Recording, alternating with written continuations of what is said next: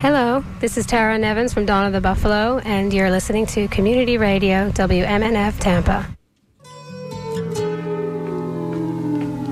Here comes the sun, here comes the sun. I say it's alright. Hello and welcome to the Sustainable Living Show on WMNF Tampa 88.5, where every Monday at 11 we bring you a conversation with local experts on sustainable issues. Today we are talking with Laura Oldanie and Jenny Nazak about building your life of dreams without losing your soul or destroying the planet. It's a good title. Your hosts today are myself, Kenny Coogan, and Annie Ellis. What, I'm not wonderful, Kenny? And wonderful Annie Ellis. and Mr. Bill Grace is working the boards, and Irene is answering your calls. So stay tuned as we promote a balance of people, profit, and planet. So, today's Kenny's birthday. Happy birthday to you. Happy birthday to you. Happy birthday, dear Kenny. Happy birthday to you. And many more. Thank you. called out real quick. Check his phone off.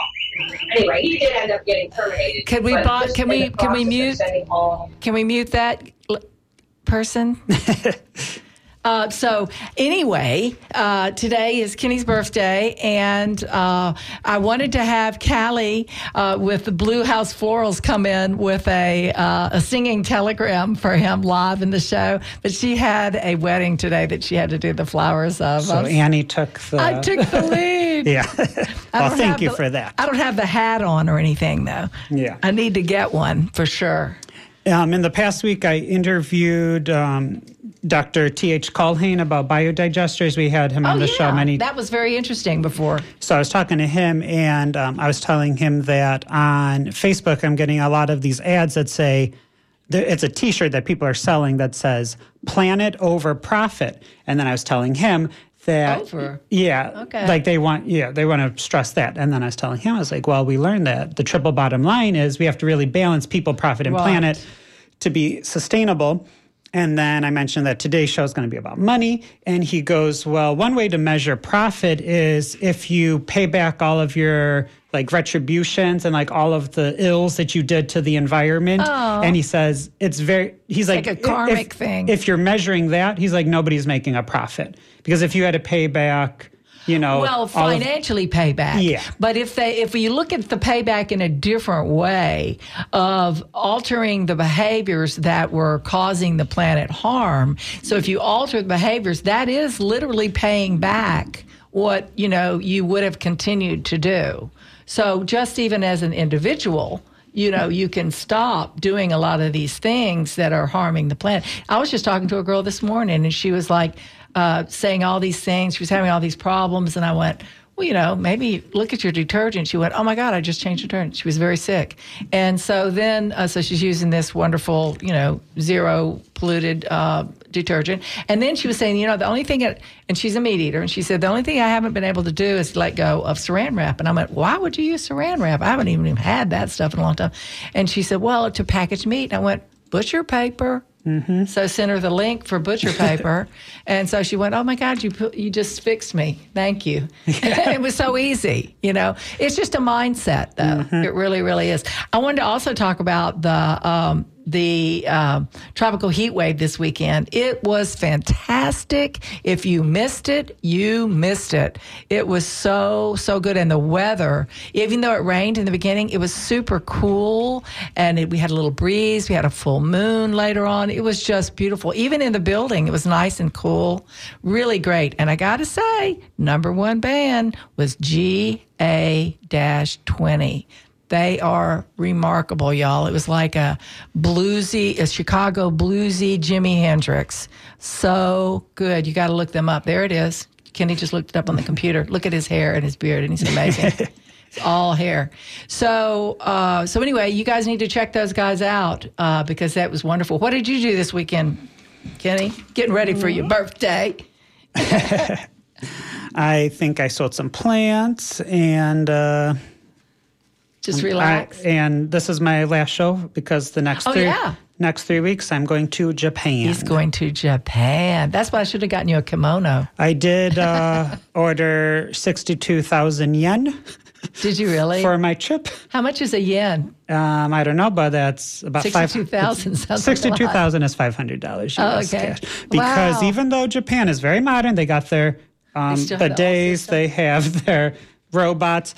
They are mostly a cash society, and Oh, they said a lot of times you can't use credit cards. And Wow, today's show is about credit cards and money and, financial stability. Financial stability. and getting away from being entrapped into that that rat race system. So I guess we should roll with that, huh? I think so. Okay. So uh, the focus in the conversation is uh, going to be on the new book that Jenny and Laura recently collaborated on, with a few others, calling "Growing." And it's called FREE, but it's an acronym. It's F R E E, and that means financially resilient and economically empowered. Building the life of your dreams without losing your soul or destroying the planet. I love that. This book fills a major gap in permaculture addressing the personal finance and lifestyle design elements that keep so many from leading their permaculture lives outside the machine. And I think that a lot of people, you know, they don't think about the easy things that you can do to uh, spend less uh, so you can save more, and so you don't you don't have to be attached to the system uh, to be able to generate. You don't have to live to work. You can work to live. You know, and that's a much better situation. So Laura. Aldani, which I'm hoping I pronounced that right. We'll find out soon. She's the founder of Rich and Resilient Living, and it's a green living and she's a green living and wealth coach. She helps reluctant capitalists design financially secure lives in a climate challenged planet without negating the very future which they're preparing. She's uh, sought after for her knowledge on regenerative investing, and she's been uh, featured on uh, CNBC, Good Housekeeping, and Forbes. She's also uh, co-author of that book that we were talking about, Growing F R E E. And uh, Jenny Nazak, which I've been on a show with her before I was a host. Actually, she's lovely. Is a writer, artist, and permaculture educator based in Daytona Beach, Florida, USA. She is the author of a small print, uh, excuse me, small footprint living large guidebook, Deep Green and blog. And she believes that everyday people, through their daily choices, have the power to create a just and sustainable civilization. So she's uh, she's setting out to spark a grassroots green mobilization, and she's really changed her uh, footprint to be very small uh, impression on the planet, and it's made a big difference. So I'm excited to see how they did it, so we can do it. Welcome to the show, y'all. Thank you so much for having us. And I just want this is Laura, and it is it's Old Danny. But Danny. Okay, good. It's it gets pronounced a lot of different ways. I'm sure. Before we go any further, I just want to jump on the happy birthday Kenny wagon. Yes. Excited to get to to celebrate this. Thank you so much. He's so young. Which means I have time to save money. That's right, actually. and you know what? He is so frugal. So this is going to be great for, for Yeah. everybody. So I did tell you both that I was excited that Annie booked the show about this topic, and it just happens to be my birthday because I do love talking about money. Yeah. And, and Yay. well, and it's definitely about saving money. That's a big part of it. And I think that's where those of us in the sustainable living permaculture space kind of start with it. Mm-hmm. But it's also a complete shift in how we think about investing, you know, and, and wealth and resources and assets. Um, so I'm excited to to dive into that because permaculture is also a very rich toolkit for us that's not tapped often enough to really shift our thinking about wealth and assets and resources and investing. you know, one of, the, one of the things that you said was you, you wrote in there uh, when, when we were assessing everything, you said something about uh, uh, living outside of the machine. What does that mean to you? To me, it means, um, you know, not being caught up in capitalism as much as mainstream society is not reporting to a nine to five job in a cubicle, you know, supporting a mission that doesn't, I'm not feeling fully aligned with and only doing it for the money, you know, stuck, you know, in office politics Right, and, right. You know, just again, feeling like it's mean, it's meaningless work that I'm just doing for a paycheck. Yes, yes. That- well, that would be- what to you then? Uh, what is a permaculture, and what can it teach us about building true wealth? And what does that true wealth mean to you? And also, Jenny, uh, I want you to be able to jump in here, Jenny, at any time. Yeah, Jenny, why don't Thank you go you. ahead and say a little bit now? Oh yeah, thank, you, and good good morning, everybody. Good morning. Happy birthday, Kenny. Yay. And yeah, I'm I'm Jenny Nazak, and very honored to be on this show with with you all. Um, in the first day of my first permaculture design course back in 2005, we learned a couple of little concepts. One of them was constructively disengaged from consumerist society. Now, that didn't mean be 100% an, a self sufficient island. It just meant start to unhook from dependency on centralized systems that are trashing the planet and harming people. Mhm. And we also learned reduce your need to earn. So I was like, cool, that means just be really thrifty. I was used to being thrifty because I had always wanted to work at whatever occupation I wanted to work at without having to you know be forced to work some job. And so i'd gotten really good at being thrifty so i didn't need that much money. So so to me wealth um, one big component of wealth is just not needing that much in the first place and taking joy. Like really just the thing the things around me that bring me joy are, are, are all i need and it isn't very much That's what I would su- say that true wealth is. Uh, it, it really, I mean, we're talking about, you know, being in the system as far as capital, uh, you know, money and how we live and, and what we need to pay for and that sort of thing. However, uh, true wealth to me is in being in love with what you're doing and being a part of your community and that sort Yes. of thing. So, totally totally yeah. Yes. So- There's so much work that needs to be done, you know, repairing, restoring, rejuvenating the planet and people that there's plenty of opportunity for people to find meaningful work that's fulfilling that mm-hmm. that we you know we need people to step up and be doing. And you know what we talk about in our book and we'll talk about some in, in our time together today is how I think a lot of people back away from that because they don't think it can be financially viable Right. um, but it's it definitely can with a lot of shifts to our thinking. Well, it's just, don't you think it's totally. because, uh, you know, it's not been said to them that that's the way you can do this. There wasn't an alternative way of Right. thinking, you know, whereas this is you, you went to college, you majored in something and you got a job. And, and that's the way most people, I never did that, but that's a very unusual situation. You're breaking up, whomever that was talking. Yeah, the thing the thing that's expected. Huh? Sorry about that. Let's see if this is better. If I'm breaking up, I'll just uh, mute for a minute. Okay. Um, so yeah, the, the way that our modern, so-called modern capitalist society is set up, things are expensive. Living alone is expensive. Mhm. Having, having, being forced to have a car by yourself is expensive. Like all the things that we're taught are benchmarks of being a, an, a so-called adult and being successful. Those things are needlessly expensive. Having to rent a whole separate place where you do your work that's totally separate from where the people live, that is expensive. And and so if and if people aren't doing it together, stuff's expensive. And our culture is individualistic. So Yeah, that's yeah, it's it's it's about de- deconstructing a lot of that stuff.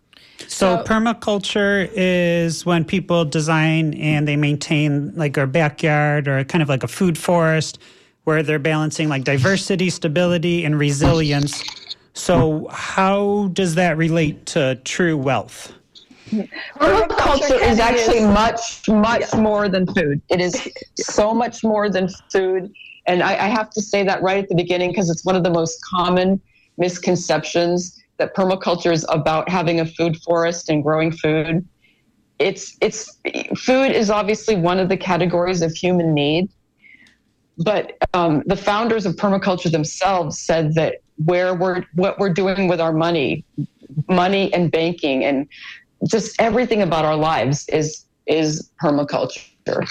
Everything, you know, what we do to create our settlements is permaculture, human settlements. Jenny, you Yes, wanted to speak so- at the same time, so go ahead Yeah. and you you share as well. Sure, that and that was Jenny. This is Laura, but Oh, we're both we're ah. very much aligned in in our thinking on this. You know, permaculture is this beautifully rich designer's toolkit that's ba- based on understanding how nature works. And when we look to nature, when we look to forests, when we look to ecosystems, we see these amazing and beautiful examples of these synergistic relationships that are continually enriching enriching you know each other the various elements when we the humans stay out of it and we don't mess it up there's just all of this mutual collaboration and enrichment going on so it's looking to that and applying that you know working with nature instead of against it to many all the aspects of our lives to be more productive with less effort to you know emphasize this these highly efficient and self-sustaining systems but in all areas of our lives and Yeah. for people familiar with um, the 12 principles of home that Holmgren came up with for permaculture. You know you think about things like obtain a yield. That so obviously can re- relate to our personal finances and our wealth building journey as well. We have catch and store energy.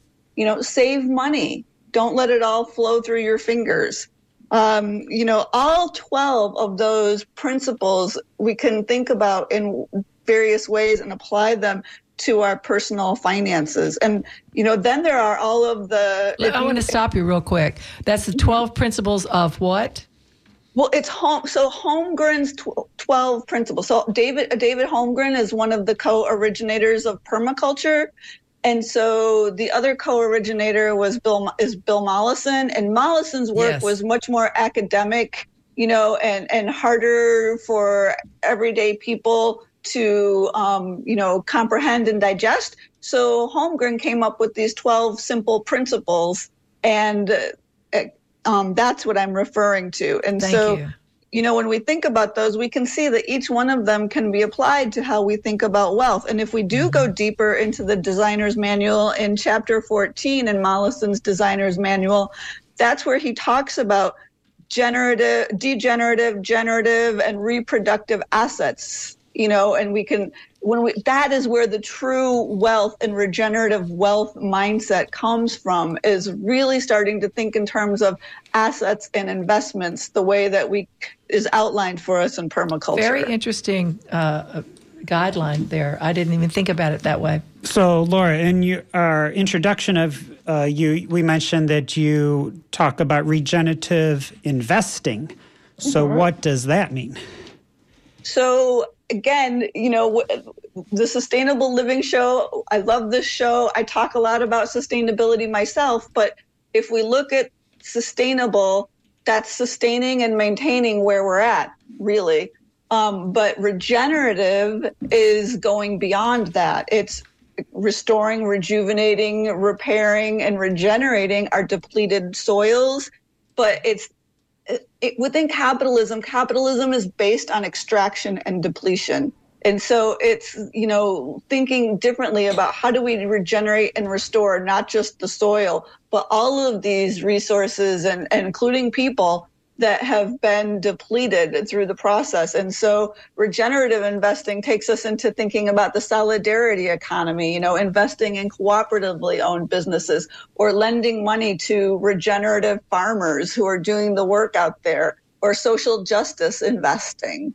And, you know, we think of investing, we think primarily of the stock market, but there are so many other amazing options out there percolating for us, um, you know, outside of the stock market that are available more and more to non-wealthy investors. A long time, for a long time, this regenerative investing terrain was only available to wealthy investors, but that's no longer the case. And we, this is where we can be really, really powerful with our money. That's interesting. You know, I, I remember giving some money to a startup farmer, and uh, and I and I actually got uh, a card to be able to get food uh, after it was going on.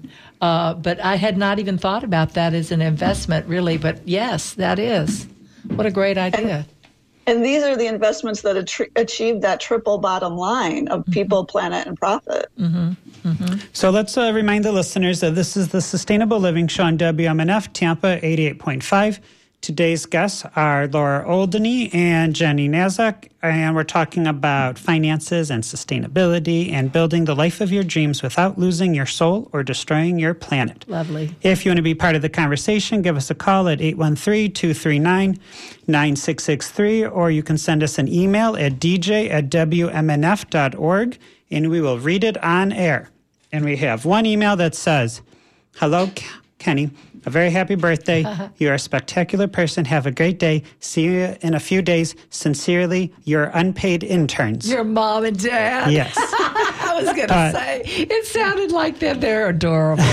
They're the best. But uh, Laura and Jenny, you have a message. It's a photo, and it says, "Here we are. It's all we need." oh, that's and sweet. the person said, yeah, "Yes."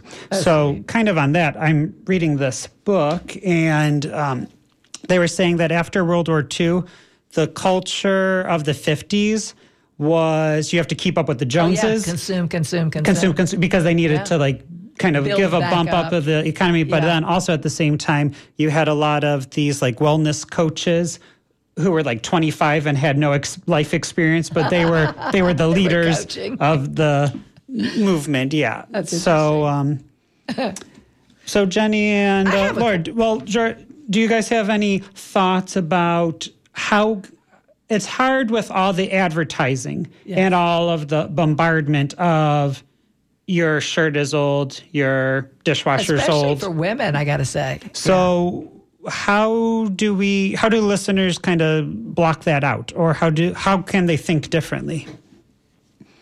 I think one way to start is to really get clear on what is truly important to you, um, not the outside forces. I, I I will, and I, I'll go into that a little more. I guess I want to back up and say that what a lot of research really bears out is that it's not the stuff that makes people happy. It's what really is where the happiness lies and the fulfillment in life is time autonomy. You know, the to have the autonomy over your time to choose what you do with it and who you spend it with. That's where the true wealth really lies, mm-hmm. according to research. And so I think when people can slow down and, and maybe do something along the lines of taking the time to make a fill out a quality of life statement. You know, what are your core values? What is it that's really important to you? Who do you want to be spending time with? And then, you know, thinking about that as you're making your decisions or your purchases, are your purchases taking you away from that? Or are they moving you towards that?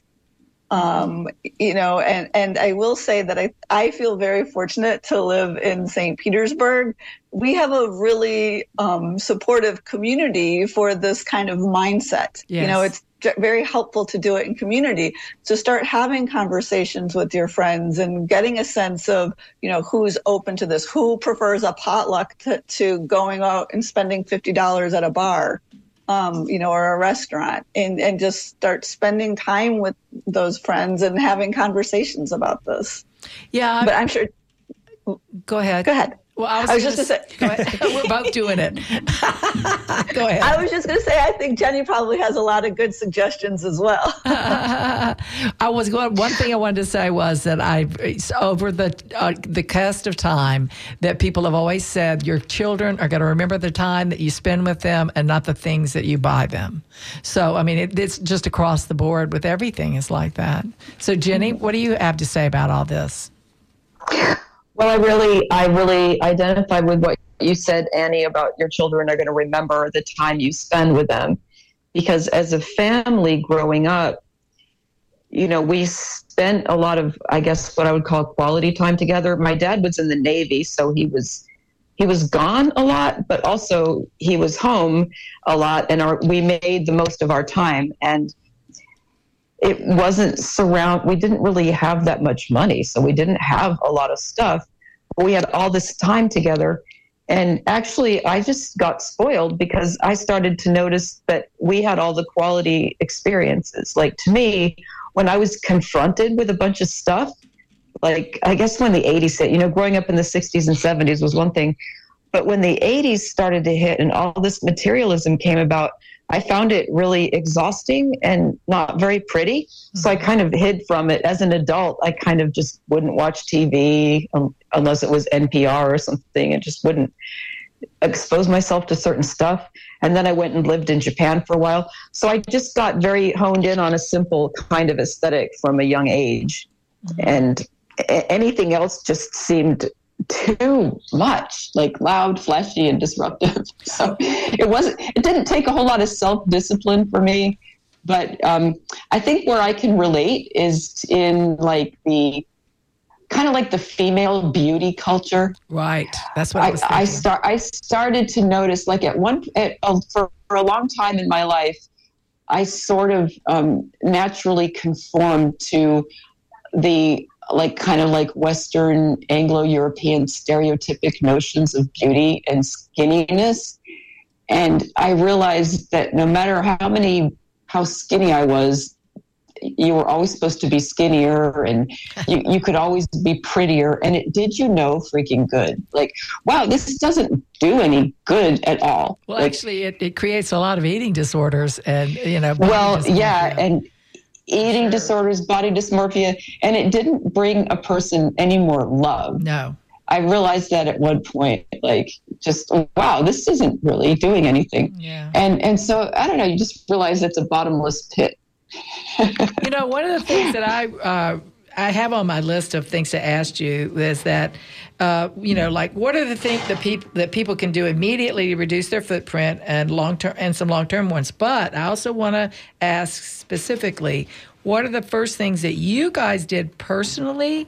And then where is that list or guideline and what was the benefit to you and the planet? I know that's a lot, but it's a more personal.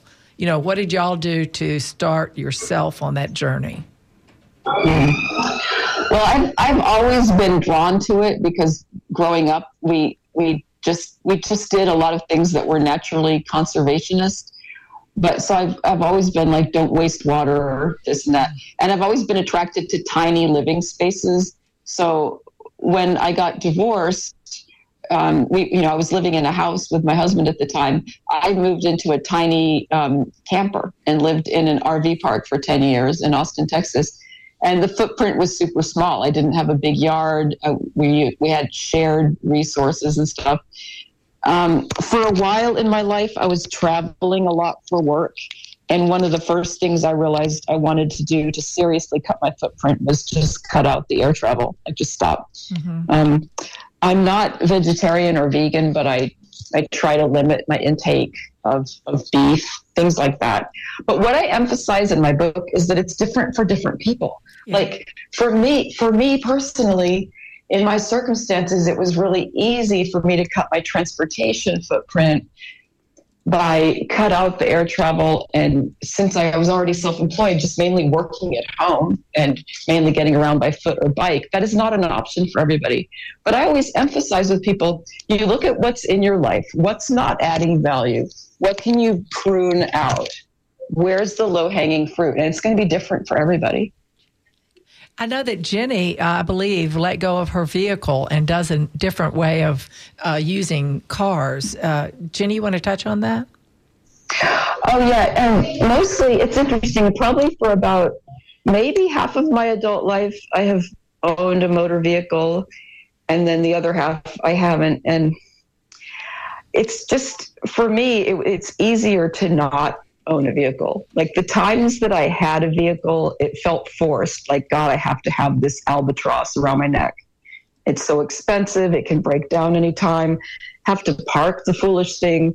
It just was such. It was such a burden. The, you know, I did recently enjoy a vehicle. I had a brief stint with motorcycle ownership, and I love riding motorcycles.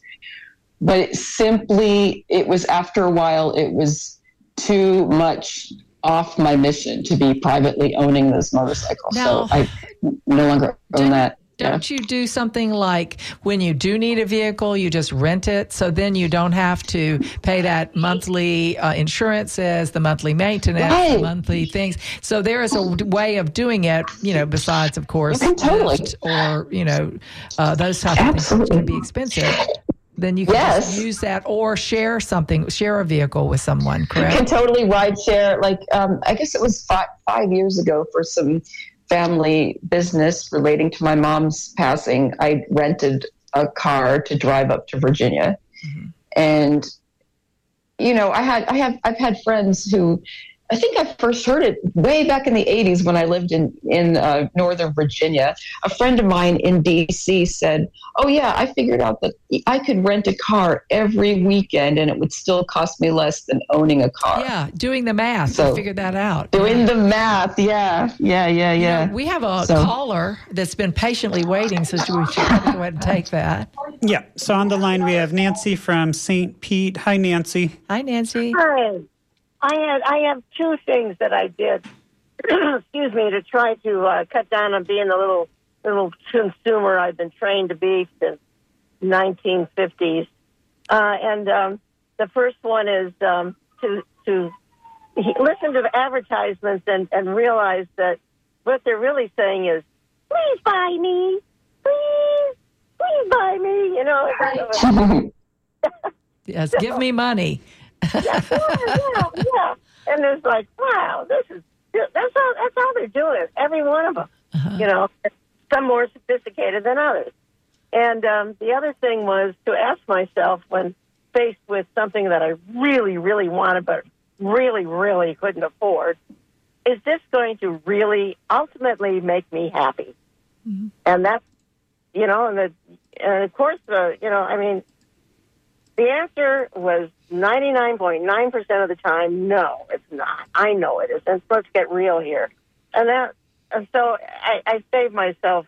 I didn't save any money because I was on the line all the time, you know, with the bills and everything. But, but, uh, uh, you know, a single mother raising a child, you don't have any leeway. I mean, it used to be that way. I don't know what it's like now. But um, that's how I got through. The only way. Thank So- you. Thank you for your yes. Thank you for uh, for saying that. You know, that's a, a lot right there. Yes, Very much a lot. I, always want, I wanted to say real quick. I also want to point out that everything we do individually is great. And I always want to celebrate what people choose to do individually and that they reap the benefits. But we have to always keep our eye on solidarity. Like another person is could be really struggling with transportation and just because I gave up my motor vehicle does not exempt me from continuing to activate for real safe transportation options for all. Yeah, public transportation. Is that what you're talking about? Yeah, public transportation, bike paths, um, sidewalks shaded by trees so people could actually walk outside realistically, that kind of thing. Yeah. So I want to talk. Wheel, wheelchair access, all the stuff. Yeah. I want to talk about free, F R E E, financially resilient and economically empowered. And some of our listeners may have heard of FIRE, which stands for Financial Independence, Retire Early. So, how is FIRE and free? How are they the same? How are they different? So yes, the fire, the financial independence, retire early, as most people pursue it, is um, by investing um, primarily in the stock market, in index funds. Often, it's this idea of you know maximizing the income you're earning and getting it into the stock market so that you can build your wealth and then um, you know retire at, at a younger age. You know, not necessarily you know, and just to have more free time to potentially spend on the beach and travel a lot, um, you know, or alternatively building wealth through, um, you know, accumulating large real rental real estate portfolios that are exacerbating our affordable housing issues. Um, Especially and in Tampa. Yeah. St. Pete as well, Okay. around the country and probably the world.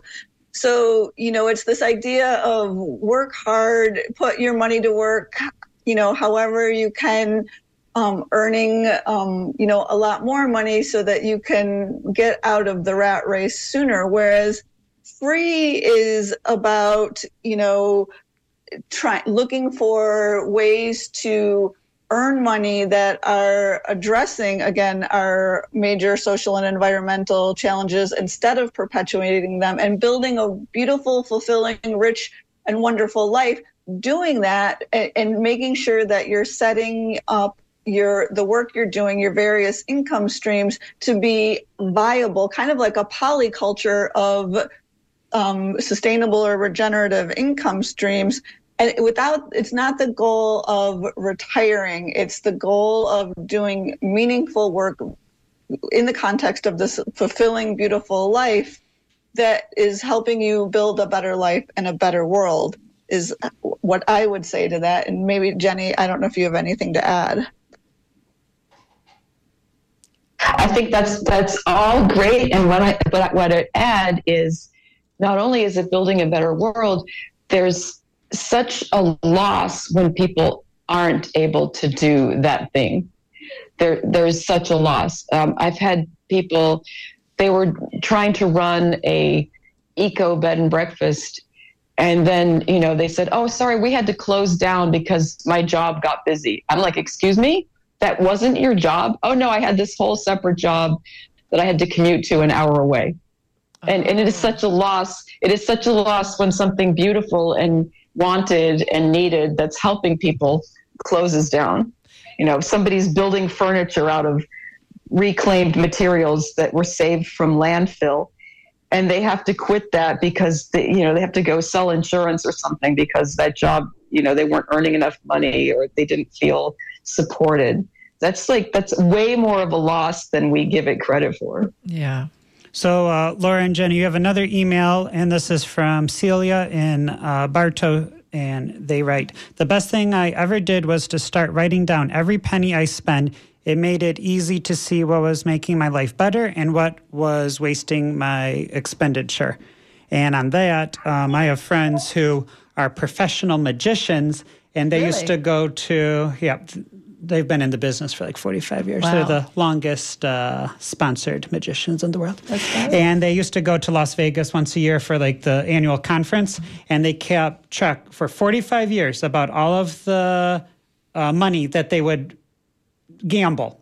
Oh. And over 45 years, their net gain was like $100. Be- because you would win wow. you would you would win 5,000, you would lose 5,000, you would win 700 blah blah. So then as this as a teenager, I was like, yeah, I'm never going to gamble. That's like the stupidest thing of just throwing away no money. interest to me either. Yeah. Uh, Well, thank you to Celia for bringing that up because that is definitely a direction I hoped our conversation would take. I think that that is one of the most powerful steps we can take towards a free life is really getting taking that close look at the money that is coming into our lives and then flowing out of our lives uh, and just starting to track that and again really thinking about is my money supporting what I'm espousing with my values?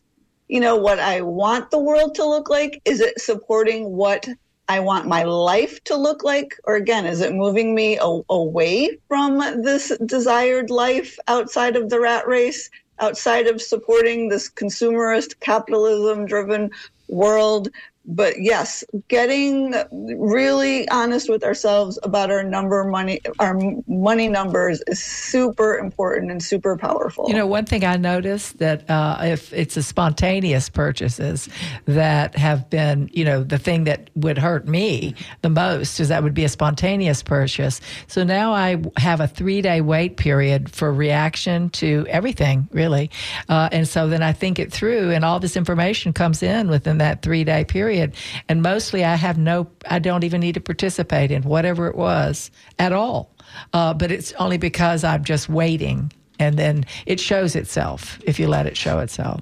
well, a lot of that the, that's I was just gonna say that's great, Annie, because I think so much of our spending is emotional. There is Yeah. so much emotion involved with money. So when we can give ourselves that space, and also we are very prone to lifestyle creep and hedonic adaptation, meaning that as our income increases, we think, oh, I need, now I have more mm-hmm. money, I need to spend more money. Whereas, especially if we're already content, pretty content with where we are, we can start saving that additional mm-hmm. money. And then that hedonic adaptation is the idea that, you know, as we get used to nicer and nicer things, we adapt to them and it's harder to, to, you know, not use them again. And so the more we can avoid lifestyle creep and hedonic adaptation in combination with tracking our money numbers, again, you know, the the more we can do to steer towards that free life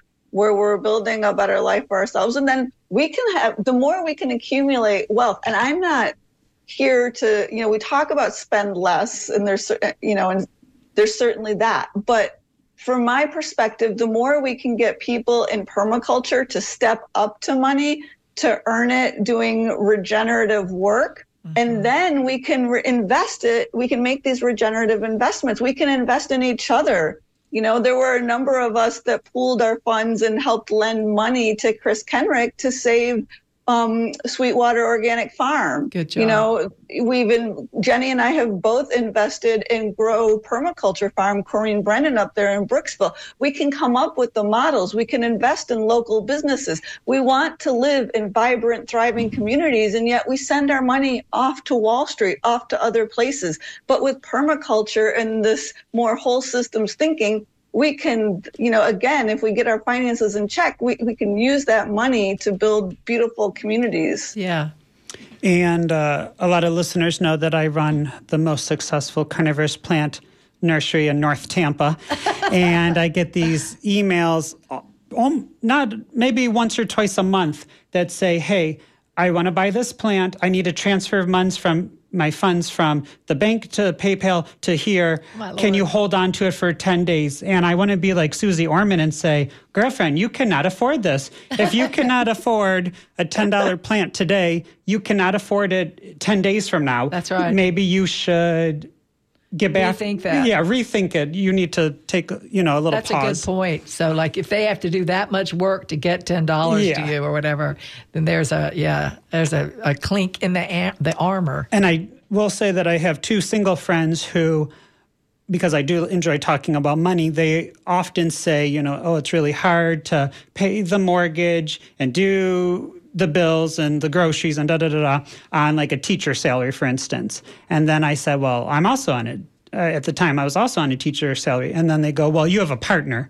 And when you have two people living in a household or a roommate, it's a lot. It does make It's difference. half or a It third make a of that income. So I guess you just have to assess Well- what, what's going to make. If somebody's going to love the Venus flytrap and like look at it every day and feed it every day and enjoy it, that's a good purchase. But if you're just trying to keep up with Instagram, Oh, to have it to and, and if I you have. can't afford it, Yeah. then maybe You know what you just said, Kenny, about you know having a roommate or doing. I mean, that is of uh, that is a community situation because I have had uh, people that stayed in my house as well, and I liked it. I mean, not every time, but uh, but I have had people in there that were they just sort of became my family, and uh, and it did help financially in maintaining the house and so on. Plus, it just was good energy.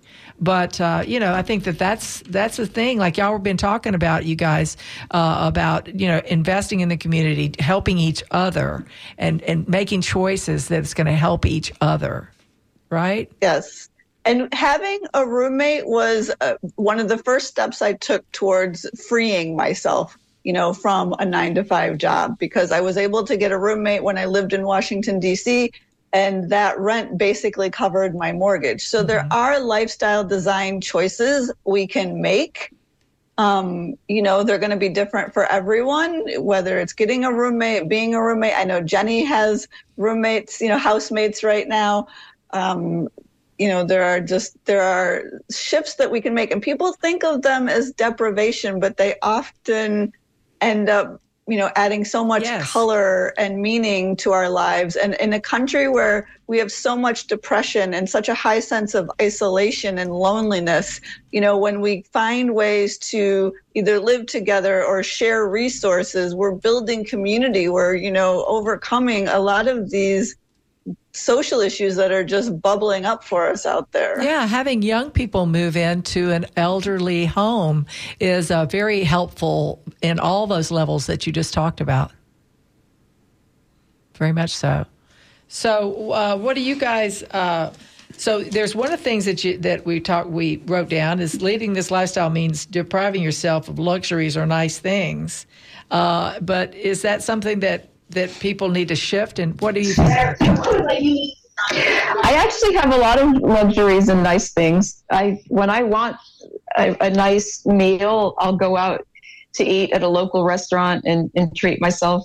I actually just had a mini staycation at um, a bed and breakfast on the other side of the bridge Nice. from me. I mean, I was literally 25 minutes walk from my house or, you know, like 10 minutes bicycle ride from my house, but it was a work staycation and it, it was luxury, like for me, because, you know, it was, it was definitely, I, I spent the money, but it was, it fit into my budget and it was really great. And if I want some, I, I like, I mostly like kind of chunky homemade jewelry and homemade clothes and edited rat, ratty clothes that I re-sew and do stuff with. But sometimes I like to buy myself a piece of nice jewelry, and there's lots of um, thrift vintage jewelry out there that's really luxurious but affordable. Yeah, I spend my For money example. on a good pair of work boots. That's my thing. Oh, And yeah. Yes. Definitely tools and all that for sure. Which Yes, brings you joy. Yeah, it brings Yes. you joy. And, you know, if you invest in a good pair of uh, heavy or really attractive and good work boots, uh, quality, then they don't wear out. That's the thing. That that's what I do. I tend to buy is I buy quality everything, and so it it lasts. So you know, buying that throw, using the throwaway society of uh, clothing, shoes, whatever it is, uh, then you know you're wasting a lot of money and you're contributing to the delinquency of uh, the landfills. Yes, and Annie, you're still Absolutely. talking to one of our um, growing free principles, this idea of durable assets. Okay. You know, because again, it's this mindset shift of thinking in terms of investments. And what you're talking about, you are making investments when you are inve- in purchasing those higher quality goods. It is more expensive to be poor when you have to keep buying, you know, a pair of shoes every year. It's going to likely add up to more than what it would be if you had the money all up front to buy the higher quality asset you know again and again it's investments in tools in high quality tools and these are all things we talk about in growing free it's this whole shift of our thinking into learning how, maintenance skills learning how to maintain things learning from the get-go what are the higher quality brands what is going to last what are the durable assets I have boots that uh, cowboy boots that I have. They're 50 years old. Uh, and they, I still wear them. I mean, they're in great condition. And the thing is, too, as I'll take, uh, I go to a shoe store and have things reheeled, resoled, and so repairing things, I think, is really an important factor on that as well. We got another email. This one's from Pete and Pete, and uh, he says, "When I got my condo in 1993 on Indian Shores, I worked at Honeywell. But when I came home, I walked to a restaurant and made another hundred dollars a night, and then I got a roommate. So yeah, you can make it work if you really want to. Yeah, really can. And certainly, I want to acknowledge that there is um, a, a bit of, you know, taking on the additional job. That's great. I love this way of thinking. It's my inclination, but I also want to acknowledge that there are single parents out there balancing childcare, that this could be challenging for, you know, it, it, could, you know, the ability, you know, dis- I, we, Jenny and I both ride our bikes a lot, but that's not something uh, you know people with disabilities could do as easily. Right. So there is. I just want to take that, a moment to acknowledge that w- yes, there are many things that many people could do, but not everyone's going to be able to do do this. You know, Right, and with, there's also there's also the thing with hustle culture, like you got to got to have more, more, more just to survive, or the idea that we need to stockpile a bunch of money is Right. itself harm, harmful as it and is itself jacking up the economy. Um, I've actually gotten into a movement called degrowth, which is a topic for a whole other show or something, but it's we can the whole predication of our economy is based on that the economy has to grow has to expand. And that's actually harmful. It's actually antithetical to a finite planet. So there's something called the steady state economy that um, so there's there's lots more to be said about that but regenerative investment investing with each other supporting each other totally fits in with a steady state economy that's not based on constant infinite growth. Mm-hmm. Yes, but overall, Pete, we're very happy that you did that and happy that you shared shared your experience. Right. Thank you, Pete. Yes. Yes, we know, need I more of that mindset. We're, uh, we're running low on time, but I have one question that I really, really want to ask. And but remember, we are low on time for the answer. And it's what suggestions do you have for people who don't own a home or property who want to help improve their financial stability? Because that rent just sucks up your money. It really does. It seems so empty to me. Well, I, I would say that I think in terms of, you know, within permaculture, I think people who don't own property often get stuck on, you know, feeling like they can't be part of these land based livelihood opportunities.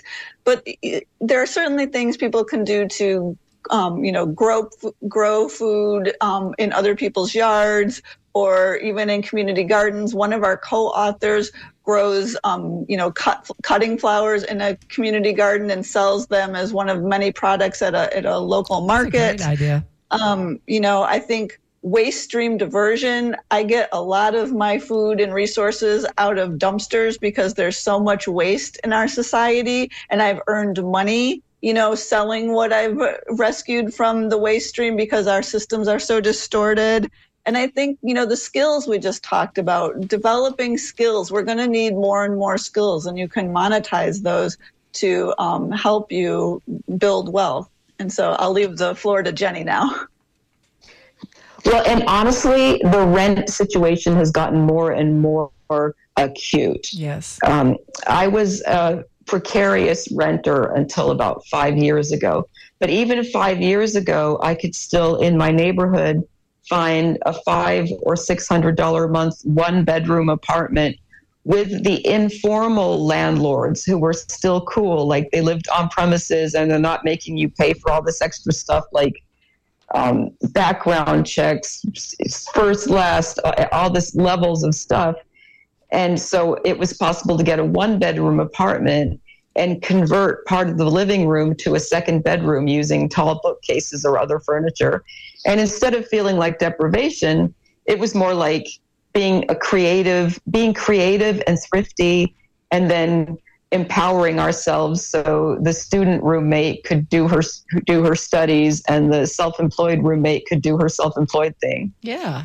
but it's it, but it's not it's not easy. It's gotten harder. So housing activism has become more and more important. And we really have to focus on on the solidarity on the activism. We don't necessarily do that enough in our culture. We focus on well i'm safe i'm okay and this feels good to me. Right. but we we have to we have to be more mindful of the collective because everybody is us. It's our kids it's our parents everybody who's in trouble is related Yes. to us somehow We are out of time. So uh, I'm loving everything that you guys shared with us today. It was wonderful. Tell us how, real quickly, how to get in touch with you if somebody wanted to reach you.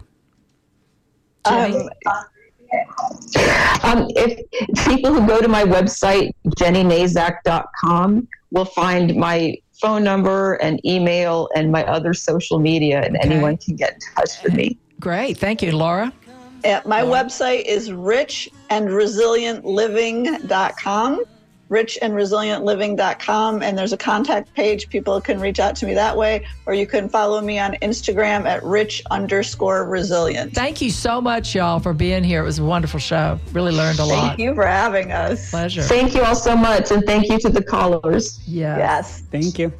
And thank you, Mr. Bill Grace, for working the boards and Irene for answering your calls. If you enjoyed this show and our weekly content, please go to WMNF.org, donating through the tip jar and directing your donation to the Sustainable Living Show.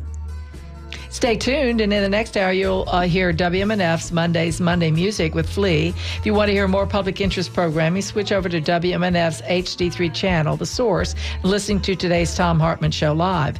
Make sure to tune in, to, in next Monday morning at 11 for the next Sustainable Living Show without Kenny. Uh, we will be talking with Dr. Malik uh, oh, and, and the Shashi of Florida Polytechnic University, and Kenya Corey leads the Florida Recycling Partnership. Follow our Facebook page, Sustainable Living Show, uh, WMNF, to stay in the loop. And I'm Annie Ellis. And I'm Kenny Coogan. Remember, if you're looking for someone to save the world, look in the mirror. And this is WMNF Tampa. Bye bye.